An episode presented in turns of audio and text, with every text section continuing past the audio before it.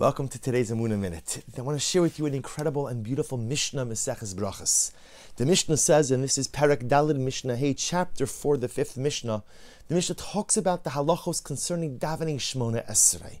And we know that when one davens Shmonas, one recites the Amida, which is the pinnacle of the prayer experience, a dialogical connection with Hashem, so one is supposed to face toward Yerushalayim, face toward Jerusalem, face east. So the Mishnah deals with the following situation. Let's say a person is riding on a donkey, and now it's time to daven Shmona. Say, what should you do? So step one says the Mishnah, stop the donkey, get off, and daven. Okay. What happens if for some reason a person can't go ahead and dismount? A person can't get off the donkey. So the Mishnah says, what do you do in that case? Yachzir as panav. Turn your face in the direction of Yerushalayim. Can't turn your body, can't get off the donkey, can't put your feet together, you have to keep riding. Turn your face in the direction of Yerushalayim. And says the Mishnah, what happens if you can't stop the donkey to get off and daven, and you can't even turn your face in the direction of Yerushalayim? What does the Mishnah say? Yechavin eslibo kineged kodesh hakadoshim. Turn your heart to the direction of the Holy of Holies.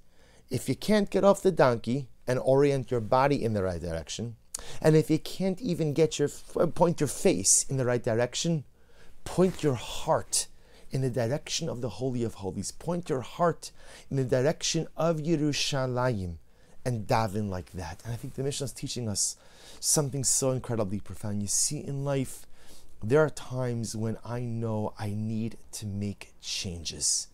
There are times when I need to go in a different direction. I'm headed in one direction, but I know I need to go in a different direction. That's the metaphor. I'm on a donkey. I'm on a life trajectory. I'm on a life journey. And the truth is, it's not going the right way. It's not what I should be doing. It's not where I should be going. So what does the Mishnah say? What do you do when your life is headed in the wrong direction? Stop. Stop. Get off the donkey. Get off the bus. Get off the train. Stop going in that direction. Stop and reorient yourself. Aiba says the Mishnah, sometimes you can't stop. Sometimes for a whole variety of reasons, you can't fully get off the donkey, even though it's the wrong di- donkey, wrong direction. So what do you do? Make a small change. You can't change everything, change something go ahead and turn your face. At least redirect your orientation a little bit. Go ahead and point yourself in a different direction. Okay, I can't stop the donkey. I can't stop the entire movement, but I can move something in the right direction. But what happens if you can't stop the donkey? And what happens if I can't even make a small change in my direction? I can't even point my face in the right direction? Point your heart. Mishnah teaching us that sometimes in life I know I have to make change, but for whatever the reason, I can't make it yet.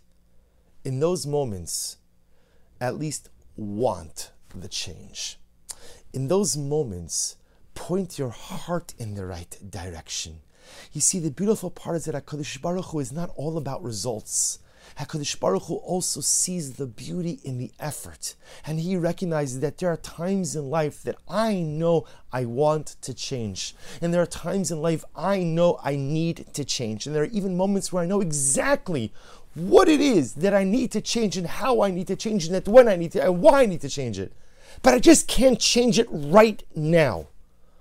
But a desire to change and a willingness to change and a cognition, or being cognizant of the fact that I know I need to change, that's meaningful in the eyes of HaKadosh Baruch Hu as well. If you can't move your body, and you can't even move your face, you could move your heart. Moving your heart, that recognition and that willingness that when I can, I will change. That is meaningful in the eyes of the Ribbono Shel Olam as well. Wishing everyone a wonderful day.